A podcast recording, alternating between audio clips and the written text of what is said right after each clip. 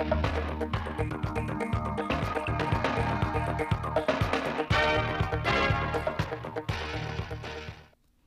kính chào quý vị và các bạn. Đến với chương trình thời sự phát thanh 17 giờ thứ sáu ngày mùng 3 tháng 3 năm 2023 của Đài Phát thanh Truyền hình Thanh Hóa. Những nội dung chính trong chương trình: tập trung giải phóng mặt bằng các khu tái định cư và khu công nghiệp trong khu kinh tế Nghi Sơn, nhân rộng mô hình kết nghĩa các bản biên giới Thanh Hóa, của Văn, thúc đẩy mạnh mẽ kết nối du lịch các tỉnh Bắc Trung Bộ. Phần tin lịch sử quốc tế, Mỹ bổ sung hai công ty Trung Quốc vào danh sách đen thương mại. Hội nghị ngoại trưởng G20 đạt đồng thuận về nhiều vấn đề. Sau đây là nội dung chi tiết.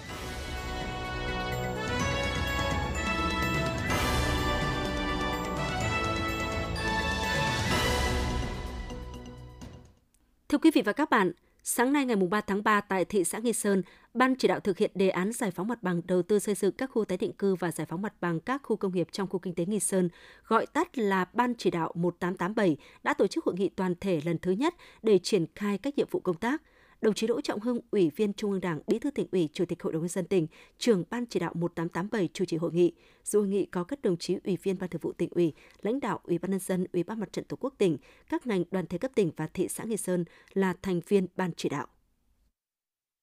Tại hội nghị, đồng chí Nguyễn Văn Thi, Ủy viên Ban Thường vụ tỉnh ủy, Phó Chủ tịch Thường trực Ủy ban nhân dân tỉnh đã công bố quyết định số 1887 ngày 17 tháng 2 năm 2023 của Ban Thường vụ tỉnh ủy về việc thành lập Ban chỉ đạo thực hiện đề án giải phóng mặt bằng, đầu tư xây dựng các khu tái định cư và giải phóng mặt bằng các khu công nghiệp trong khu kinh tế Nghi Sơn. Ban chỉ đạo 1887 có 23 thành viên do đồng chí Đỗ Trọng Hưng, Ủy viên Trung ương Đảng, Bí thư tỉnh ủy, Chủ tịch Hội đồng nhân dân tỉnh làm trưởng ban chỉ đạo. Các đồng chí Ủy viên Ban Thường vụ tỉnh ủy, Nguyễn Văn Thi, Phó Chủ tịch Thường trực Ủy ban dân tỉnh làm Phó trưởng ban thường trực ban chỉ đạo, Nguyễn Tiến Hiệu, trưởng ban quản lý khu kinh tế Nghi Sơn và các khu công nghiệp làm Phó ban chỉ đạo.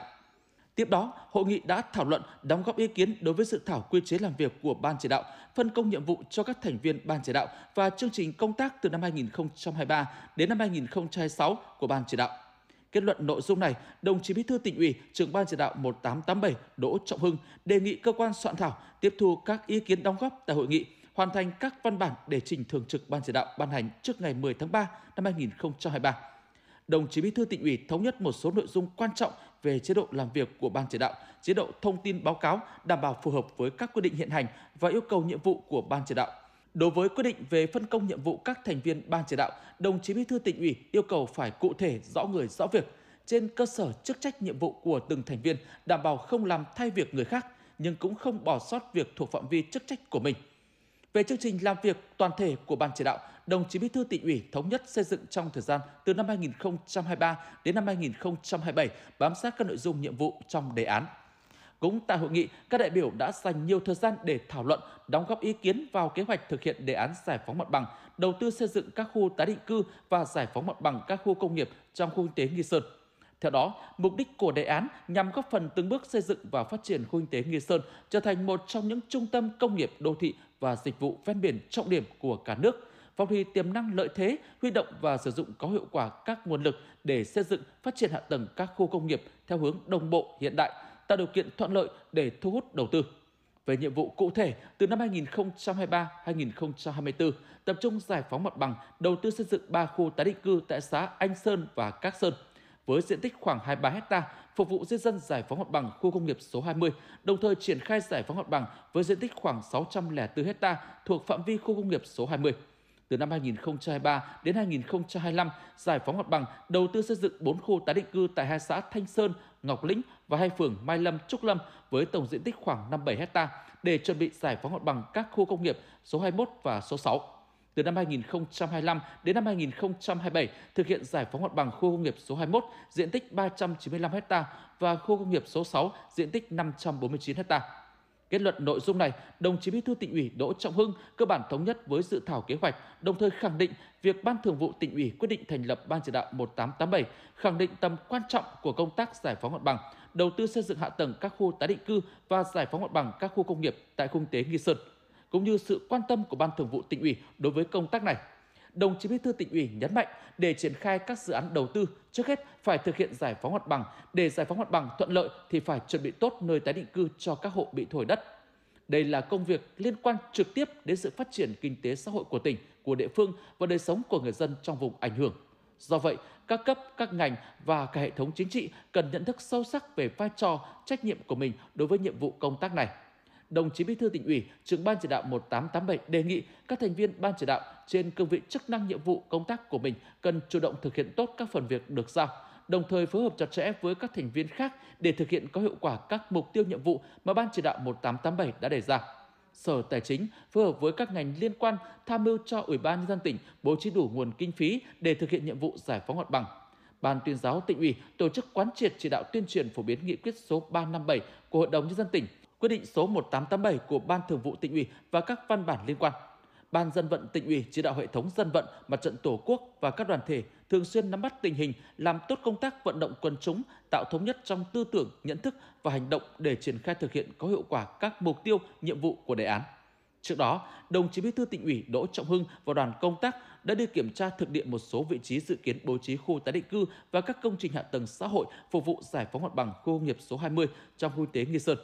đồng chí Bí thư tỉnh ủy thống nhất về chủ trương đối với kiến nghị của lãnh đạo thị xã Nghi Sơn về một số điều chỉnh so với đề án, đồng thời nhấn mạnh việc bố trí tái định cư có ý nghĩa rất quan trọng đối với công tác giải phóng mặt bằng. Vì vậy, cần phải được thực hiện đảm bảo đúng quy định của pháp luật và phù hợp với điều kiện thực tế, đảm bảo hài hòa lợi ích của người dân, nhà nước và nhà đầu tư. Phải có phương án tối ưu để vừa đạt được mục tiêu nơi ở mới của bà con tái định cư, phải bằng hoặc tốt hơn nơi ở cũ về điều kiện sinh hoạt và sinh kế, đồng thời giảm mức đầu tư để tiết kiệm cho ngân sách nhà nước.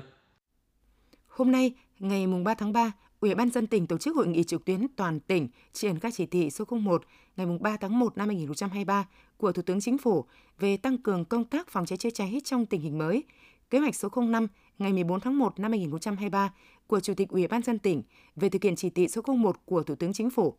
Đồng chí Mai Xuân Liêm, Ủy viên Ban Thường vụ tỉnh ủy, Phó Chủ tịch Ủy ban dân tỉnh chủ trì hội nghị.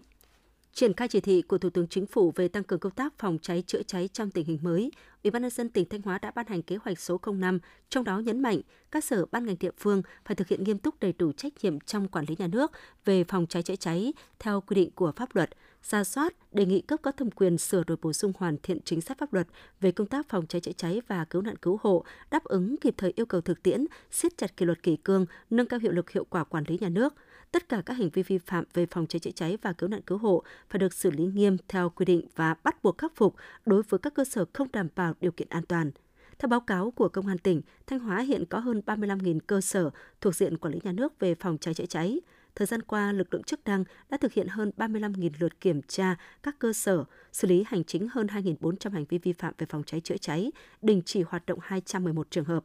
Kết luận hội nghị, đồng chí Mai Xuân Liêm, Ủy viên Ban Thường vụ tỉnh ủy, Phó Chủ tịch Ủy ban dân tỉnh yêu cầu các đơn vị địa phương cần bám sát và tập trung triển khai có hiệu quả chỉ thị số 01 của Thủ tướng Chính phủ, các kế hoạch của Bộ Công an, Ủy ban dân tỉnh, Công an tỉnh về tăng cường công tác phòng cháy chữa cháy, trong đó cần nâng cao ý thức trách nhiệm của người đứng đầu các đơn vị địa phương và người dân đối với công tác phòng cháy chữa cháy, tiếp tục xây dựng và nhân rộng các mô hình cũng như đẩy mạnh phong trào toàn dân tham gia phòng cháy chữa cháy, tăng cường công tác tuyên truyền về phòng cháy chữa cháy và cứu nạn cứu hộ một cách phù hợp, thiết thực, hiệu quả. Công an tỉnh tăng cường kiểm tra giám sát, siết chặt quản lý nhà nước, kịp thời nhắc nhở, chấn chỉnh việc lãnh đạo chỉ đạo tổ chức thực hiện công tác phòng cháy chữa cháy và cứu nạn cứu hộ, nhất là tại các địa bàn cơ sở trọng điểm có nguy cơ cháy nổ, sự cố tai nạn. Người đứng đầu các địa phương đơn vị phải chủ động nắm bắt tình hình và kịp thời giải quyết các vấn đề thuộc thẩm quyền – khi thẩm định, phê duyệt quy hoạch các dự án công trình, cần chú ý đảm bảo đầy đủ các điều kiện về an toàn phòng cháy chữa cháy và cứu hộ cứu nạn.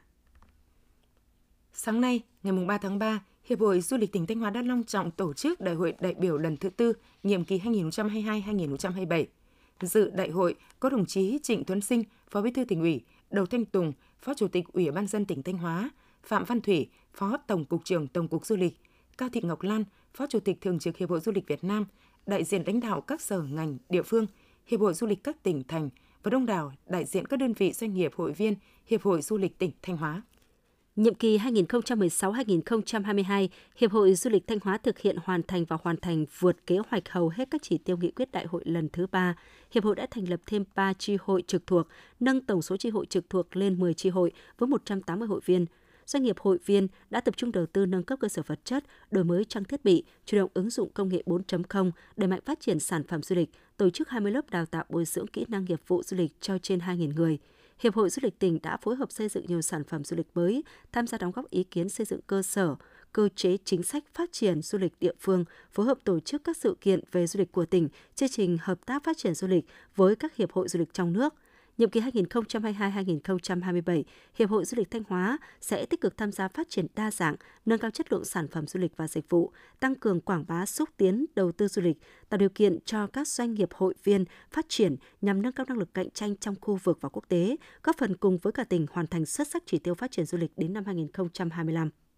Phát biểu chỉ đạo đại hội, đồng chí Phó Chủ tịch Ủy ban nhân dân tỉnh Đầu Thanh Tùng đề nghị trong nhiệm kỳ 2022-2027, Hiệp hội Du lịch tỉnh Thanh Hóa tiếp tục xây dựng hiệp hội du lịch ngày càng vững mạnh, thực sự là mái nhà chung của doanh nghiệp, tổ chức cá nhân làm du lịch đổi mới công tác phát triển hội viên, phát triển tổ chức hội, tiếp tục phối hợp chặt chẽ với các đơn vị liên quan, phát triển thị trường và xúc tiến quảng bá du lịch Thanh Hóa tại các thị trường trọng điểm trong nước và quốc tế xây dựng phát triển sản phẩm du lịch mới độc đáo hấp dẫn, xây dựng các tour tuyến phù hợp, nâng cao chất lượng nguồn nhân lực du lịch, đáp ứng xu thế phát triển của khu vực và thế giới. Nhân dịp này, tỉnh ủy, ủy ban nhân dân, ủy ban mặt trận tổ quốc tỉnh tặng Hiệp hội Du lịch tỉnh bức chướng mang dòng chữ đoàn kết đồng lòng chung sức phát triển du lịch Thanh Hóa phong phú đa dạng bền vững.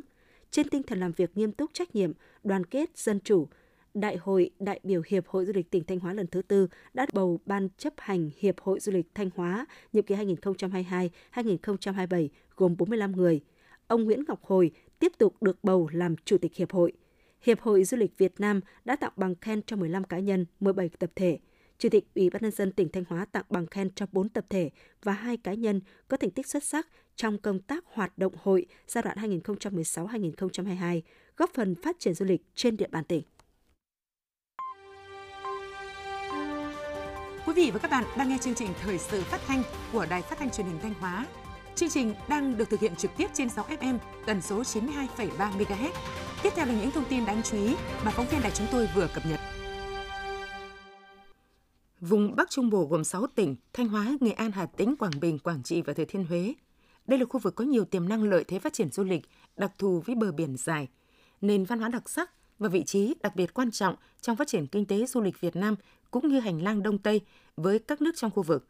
Theo quy hoạch tổng thể phát triển du lịch vùng Bắc Trung Bộ đến năm 2020, tầm nhìn đến năm 2030 do Thủ tướng Chính phủ phê duyệt tại quyết định số 201 ngày 22 tháng 1 năm 2013 đã xác định phát triển sản phẩm du lịch của vùng theo hướng có trọng tâm, trọng điểm, hình thành rõ nét các sản phẩm du lịch dựa trên thế mạnh nổi trội nhằm đạt các mục tiêu đa dạng hóa sản phẩm du lịch, hướng tới khắc phục hạn chế về tính thời vụ, đẩy mạnh liên kết phát triển sản phẩm du lịch, chú trọng cải thiện chất lượng dịch vụ du lịch và các điều kiện phát triển sản phẩm du lịch.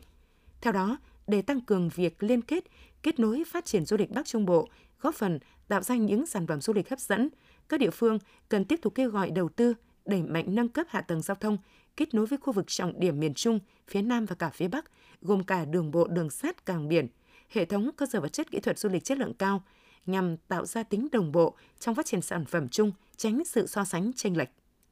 Vừa qua, Công ty Điện lực Thanh Hóa đã tổ chức lễ ký kết hợp tác với công ty trách nhiệm hữu hạn một thành viên thí nghiệm điện miền Bắc về việc phối hợp thực hiện dịch vụ điện trên địa bàn tỉnh Thanh Hóa. Đây là sự kiện quan trọng, góp phần cung cấp dịch vụ điện chất lượng an toàn hiệu quả đến với khách hàng sử dụng điện. Tại buổi lễ, hai bên đã thống nhất ký kết hợp đồng nguyên tắc về việc phối hợp thực hiện dịch vụ thí nghiệm hiệu quả hiệu chỉnh các hệ thống thiết bị điện, hệ thống SCADA, kiểm định các phương tiện đo đếm điện năng, kiểm định kỹ thuật an toàn các thiết bị điện theo thông tư 33 cho các công trình điện, trạm biến áp 110 kV trên địa bàn tỉnh Thanh Hóa. Công ty trách nhiệm hữu hạn một thành viên thí nghiệm điện miền Bắc được biết đến là doanh nghiệp hoạt động hiệu quả uy tín trong lĩnh vực cung cấp các dịch vụ khoa học và công nghệ, tự động hóa lưới điện, thí nghiệm hiệu chỉnh, công nghệ cao, các thiết bị trong hệ thống điện, kiểm định bảo trì bảo dưỡng thiết bị điện, tư vấn xây dựng quy chuẩn tiêu chuẩn, đào tạo chuyển giao công nghệ. Việc công ty điện lực Thanh Hóa ký kết hợp tác với công ty trách nhiệm hạn một thành viên thí nghiệm điện miền Bắc là tiền đề quan trọng nhằm hiện thực hóa mục tiêu cung cấp đa dạng các loại hình dịch vụ điện với chất lượng tốt nhất, hướng tới sự hài lòng của khách hàng sử dụng điện trên địa bàn tỉnh Thanh Hóa. Phát triển tiểu thủ công nghiệp được xem là giải pháp quan trọng giải quyết việc làm, nâng cao thu nhập cho người dân khu vực nông thôn. Bởi vậy những năm qua, huyện Nga Sơn đã và đang tập trung thực hiện các giải pháp phát triển tiểu thủ công nghiệp. Với mục tiêu phát triển nhanh, bền vững ngành nghề tiểu thủ công nghiệp, huyện Nga Sơn đã và đang chỉ đạo các xã, thị trấn tiếp tục duy trì, mở rộng quy mô phát triển các cơ sở tiểu thủ công nghiệp làng nghề hiện có như dệt chiếu, đan lát, đồng thời khuyến khích du nhập phát triển các làng nghề thủ công mỹ nghệ mới, gắn phát triển tiểu thủ công nghiệp với chương trình mỗi xã một sản phẩm. Bên cạnh đó, huyện cũng tiến hành giả soát lại hoạt động của các làng nghề, nghề truyền thống để duy trì kế hoạch và phát triển. Huyện cũng đã và đang tạo mọi điều kiện thuận lợi để các doanh nghiệp hợp tác xã, hộ gia đình đầu tư mở rộng quy mô, ứng dụng khoa học kỹ thuật để đa dạng hóa về mẫu mã, kiểu dáng, nâng cao chất lượng, khả năng cạnh tranh cho sản phẩm. Thông qua việc tập trung thực hiện hiệu quả các giải pháp, các ngành nghề tiểu thủ công nghiệp trên địa bàn huyện Nga Sơn đã đạt được những kết quả tích cực. Trên địa bàn huyện, hiện có 23 làng nghề được Ủy ban dân tỉnh công nhận, gồm 20 làng nghề chiếu cói truyền thống, một làng nghề mê che đan và hai làng nghề nấu rượu. Các làng nghề đã thu hút 23 đơn vị doanh nghiệp, hợp tác xã tham gia hoạt động sản xuất và kinh doanh trong lĩnh vực nghề tiểu thủ công nghiệp. Toàn huyện cũng có hơn 15.000 hộ cá thể sản xuất tiểu thủ công nghiệp. Để chủ động ngăn chặn, phòng chống hiệu quả các loại dịch bệnh trên địa bàn tỉnh, giảm thiểu nguy cơ lây nhiễm các loại dịch bệnh, Ủy ban dân tỉnh đã ban hành kế hoạch phòng chống dịch bệnh gia súc gia cầm, động vật thủy sản và tiêm phòng vaccine gia súc gia cầm trên địa bàn tỉnh Thanh Hóa năm 2023 yêu cầu các địa phương thực hiện tiêm vaccine phòng bệnh cho 100% vật nuôi thuộc diện tiêm phòng theo quy định, theo hai đợt chính vào tháng 3, tháng 4 và tháng 9 tháng 10. Ngoài các đợt tiêm phòng chính, thực hiện tiêm bổ sung liên tục cho gia súc gia cầm chưa được tiêm phòng trong đợt tiêm phòng chính và vật nuôi thuộc diện tiêm mới phát sinh đến tuổi tiêm phòng. Các loại vaccine bắt buộc như vaccine phòng bệnh lở mồm long móng, viêm da nổi cục châu bò, tụ huyết trùng lợn, cúm da cầm, dại chó mèo. Hiện nay nhận định được mức độ nguy hiểm khi lây lan của dịch bệnh viêm da nổi cục trên châu bò, một số địa phương đã triển khai tiêm phòng trước kế hoạch để chủ động phòng chống dịch bệnh. Bên cạnh đó, các địa phương cũng đã thực hiện giả soát thống kê tổng đàn gia súc gia cầm thuộc đối tượng phải tiêm phòng. Một trong những trở ngại lớn trong công tác tiêm phòng cho đàn vật nuôi đó là lực lượng thú y mỏng, không đủ để đẩy nhanh tiến độ tiêm phòng vaccine so với tổng đàn gia súc gia cầm hiện nay. Tại một số địa phương, nhất là các huyện miền núi, cán bộ phụ trách nông nghiệp kiêm nghiệm nhiều nhiệm vụ nên hạn chế trong công tác tham mưu thực hiện công tác tiêm phòng. Vì vậy, cần ra soát, thống kê chính xác tổng đàn để bố trí kinh phí dự phòng hỗ trợ vaccine cho các hộ chăn nuôi thuộc diện hộ nghèo, hộ cận nghèo tiêm phòng cho đàn vật nuôi. Đồng thời, bố trí cán bộ thú y đến tận các thôn bản, vùng sâu, vùng xa để hướng dẫn hỗ trợ người dân thực hiện tiêm phòng vaccine cho đàn gia súc gia cầm. Thưa quý vị và các bạn, đồn biên phòng Sầm Sơn có nhiệm vụ bảo vệ quản lý 29,5 km bờ biển của 14 xã, phường thuộc huyện Quảng Sương và thành phố Sầm Sơn. Thời gian qua, cấp ủy chỉ huy đồn biên phòng Sầm Sơn đã sử dụng đồng bộ các biện pháp nghiệp vụ, phối hợp với các lực lượng chức năng và cấp ủy chính quyền nhân dân địa phương bảo vệ vững chắc chủ quyền, an ninh biên giới tuyến biển, ghi nhận của phóng viên Hoàng Mai. Hiện nay, hoạt động của các loại tội phạm ma túy, trộm cắp và việc sử dụng xung kích điện để khai thác hải sản vẫn còn diễn biến khá phức tạp, khó kiểm soát. Chính vì vậy, để đảm bảo an ninh tuyến biển, đồn biên phòng Sầm Sơn đã chủ động nắm chắc tình hình, kịp thời phát hiện những âm mưu thủ đoạn hoạt động của các thế lực thù địch và các loại tội phạm trên khu vực biên giới biển. Cùng với đó, đồn biên phòng Sầm Sơn thực hiện có hiệu quả các kế hoạch đấu tranh phòng chống tội phạm – Bên cạnh đó, cán bộ chiến sĩ còn làm tốt công tác kiểm tra kiểm soát người và phương tiện ở hai cửa Lạch Ghép và Lạch Hới với trên 700 phương tiện đánh bắt thủy hải sản xa bờ. Trong năm 2022, đơn vị đã khởi tố 3 vụ với 3 đối tượng về hành vi mua bán tàng trữ trái phép chất ma túy, xử lý vi phạm hành chính 7 vụ với 7 phương tiện, 7 đối tượng về các hành vi vi phạm liên quan đến hoạt động thủy sản. Thiếu tá Trương Trí Cường, Phó đồn trưởng đồn biên phòng Sầm Sơn cho biết đơn vị đã thường xuyên quán triệt rồi tổ chức ờ, cho cán bộ ở trên. Gì đặc biệt là lực lượng làm công tác phòng chống ma túy và tội phạm trên địa bàn, xác định tốt cái tư tưởng trong ờ, ờ, thực hiện nhiệm vụ, có cái bản lĩnh với lập trường tư tưởng kiên định, không để cho các cái đối tượng lợi dụng để nó lôi kéo trong từng cán bộ chính sát. Đi sâu, đi sát và bám chắc địa bàn rồi nắm chắc đối tượng để um, từ đó là giúp cho người chỉ huy ở đơn vị là xây dựng những cái kế hoạch để đấu tranh ờ, thành công. Với tinh thần đồn là nhà, biển cả là quê hương, cán bộ chiến sĩ đồn biên phòng Sầm Sơn thường xuyên xuống địa bàn, nắm bắt kịp thời những vướng mắc mâu thuẫn giữa nhân dân với chính quyền và tham mưu cho chính quyền địa phương giải quyết kịp thời những điểm nóng, hạn chế khiếu kiện vượt cấp, Đồng thời, cán bộ chiến sĩ tăng cường công tác tuyên truyền cho ngư dân về việc thực hiện tốt các quy định hoạt động đánh bắt thủy hải sản trên biển, không vi phạm vùng biển của các nước, để làm tốt công tác tuyên truyền phổ biến giáo dục pháp luật cho ngư dân đã góp phần tạo sự chuyển biến sâu sắc trong ý thức trách nhiệm của người dân trên địa bàn đối với nhiệm vụ quản lý, bảo vệ chủ quyền an ninh biển đảo của Tổ quốc. Anh Nguyễn Duy Thắng, chủ tàu TH92347, phường Quảng Tiến, thành phố Sầm Sơn cho biết. Có người ngư dân anh em muốn tập trung ở cảng đây mà mình không nên vi phạm. Để vi phạm là thứ nhất là bây giờ mình đang để cố gắng để mình giữ cái luật để mình ấy giữ rút lại cái thẻ vàng của mình để ngày mai mình có thể xuất khẩu những cái con cá con tôm để mình sang nước ngoài nó không ảnh hưởng gì đến đất nước mình cả. Bên cạnh đó, đơn vị còn phối hợp với cấp ủy chính quyền địa phương, huy động sự vào cuộc của các ban ngành đoàn thể đẩy mạnh phong trào toàn dân tham gia bảo vệ chủ quyền an ninh biên giới vùng biển, góp phần xây dựng thế trận biên phòng toàn dân vững chắc, trong đó phát huy vai trò của các tổ đội tàu thuyền đoàn kết, nêu cao vai trò trách nhiệm của mỗi ngư dân trong việc tham gia bảo vệ chủ quyền biển đảo thiêng liêng của Tổ quốc. Ông Trần Văn Dũng, Phó Chủ tịch Ủy ban nhân dân phường Quảng Tiến, thành phố Sầm Sơn cho biết. Thì đối với chính quyền địa phương cũng đã phối hợp với biên phòng đã tổ chức mời các chủ tàu lên để hướng dẫn tuyên truyền cho bà con về vấn đề thứ nhất là không được khai thác đánh bắt hợp pháp. Địa phương luôn luôn là tuyên truyền với bà con nhân dân, chủ yếu là ra khơi bám biển, thực hiện về sản xuất để đánh bắt thủy hải sản phục vụ cho cái phát triển kinh tế xã hội, đảm bảo chủ quyền của vùng biển Việt Nam. Cùng với việc đảm bảo tốt an ninh tuyến biển, đồn biên phòng Sầm Sơn thực hiện tốt các hoạt động an sinh xã hội trên địa bàn do đồn quản lý, đặc biệt thực hiện chương trình Nâng bước em tới trường do Bộ Chỉ huy Bộ đội Biên phòng Thanh Hóa phát động từ năm 2014. Hiện nay, đồn biên phòng Sầm Sơn đang nhận đỡ đầu 4 học sinh nghèo. Mỗi tháng, đơn vị hỗ trợ mỗi em 500.000 đồng cho đến khi em học hết lớp 12. Số tiền này được đóng góp từ tiền lương của cán bộ chiến sĩ và tiền quỹ tăng gia sản xuất của đơn vị. Em Trần Hữu Phước, học sinh lớp 8C, trường Trung học cơ sở Quảng Vinh, thành phố Sầm Sơn chia sẻ. Lúc em là còn 5 tuổi thì bố em đã bỏ nhà đi, thì mẹ em nuôi em, em và em của em và được các chú bộ đội biên phòng giúp đỡ em một phần kinh phí học tập nên là bây giờ em đã được như ngày hôm nay nhờ các chú đã giúp đỡ em thì em luôn là cố gắng để có thể em học giỏi tốt hơn để không phụ kỳ vọng của các chú dành cho em. Có thể thấy rằng những việc làm của cán bộ chiến sĩ đồn biên phòng Sầm Sơn đã và đang tô thắm thêm hình ảnh bộ đội cụ Hồ trong lòng dân, tạo sự tin tưởng yêu mến giúp đỡ của nhân dân, củng cố thế trận biên phòng toàn dân vững chắc trên khu vực biên giới biển của Tổ quốc. Thưa quý vị và các bạn, thời gian qua, Bộ Chỉ huy Bộ đội Biên phòng tỉnh Thanh Hóa đã tích cực triển khai mô hình kết nghĩa cụm dân cư hai bên biên giới. Đến nay, trên tuyến biên giới Việt Nam-Lào thuộc tỉnh Thanh Hóa có 17 cụm dân cư hai bên biên giới đã ký kết nghĩa với nội dung được cụ thể hóa, sát với thực tế từng địa bàn và phù hợp với phong tục tập quán của nhân dân hai bên biên giới, ghi nhận của phóng viên Vân Anh.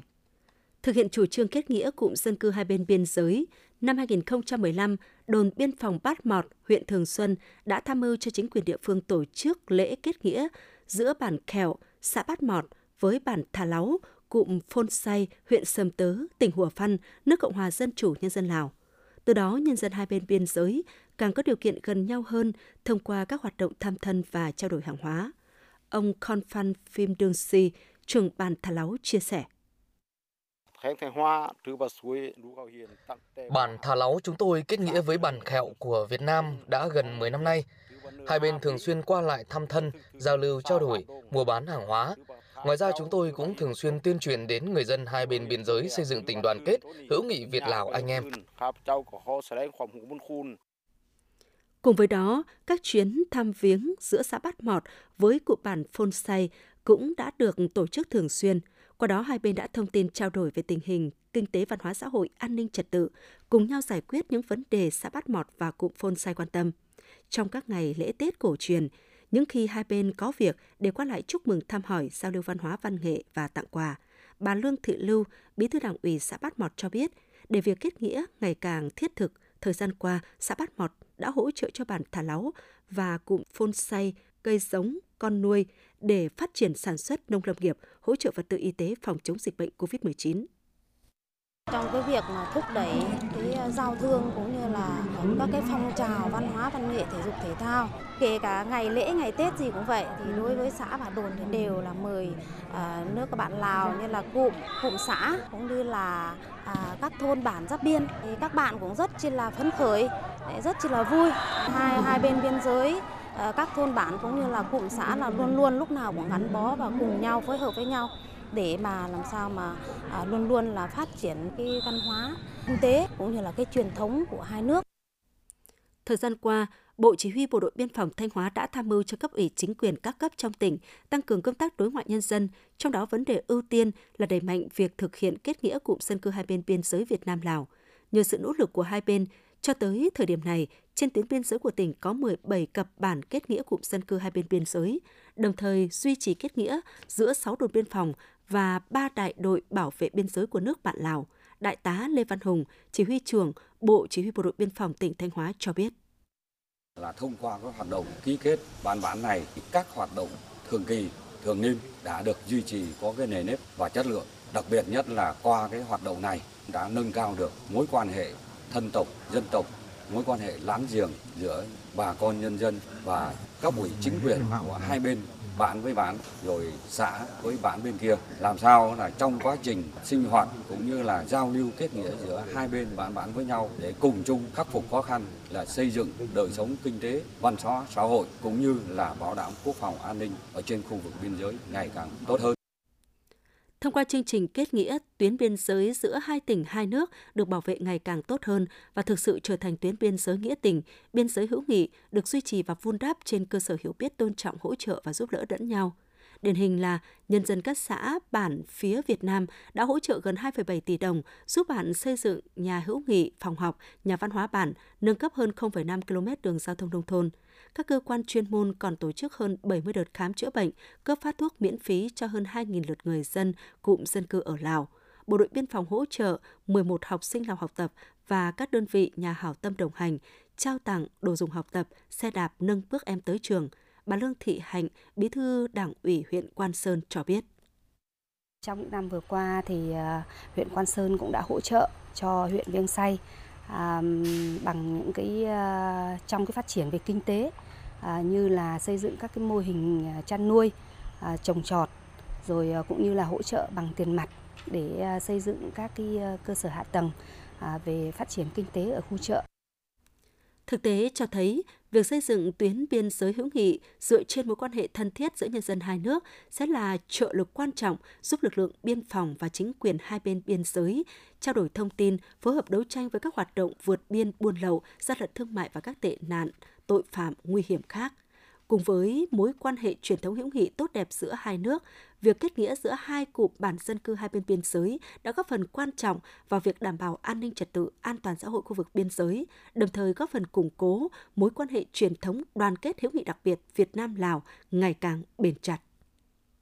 Kỷ niệm 34 năm ngày biên phòng toàn dân mùng 3 tháng 3 năm 1989, mùng 3 tháng 3 năm 2023 và 64 năm ngày truyền thống Bộ đội Biên phòng mùng 3 tháng 3 năm 1959, mùng 3 tháng 3 năm 2023. Vừa qua đồn biên phòng Quang Triều phối hợp với Ủy ban dân các xã Mường Chanh và Quang Triều đã tổ chức Ngày hội Biên phòng toàn dân năm 2023. Tại ngày hội, các đại biểu đã ôn lại truyền thống 64 năm xây dựng, chiến đấu và trưởng thành của lực lượng bộ đội biên phòng, 34 năm ngày biên phòng toàn dân, báo cáo kết quả một năm thực hiện ngày biên phòng toàn dân và phong trào toàn dân tham gia bảo vệ chủ quyền lãnh thổ, an ninh biên giới quốc gia.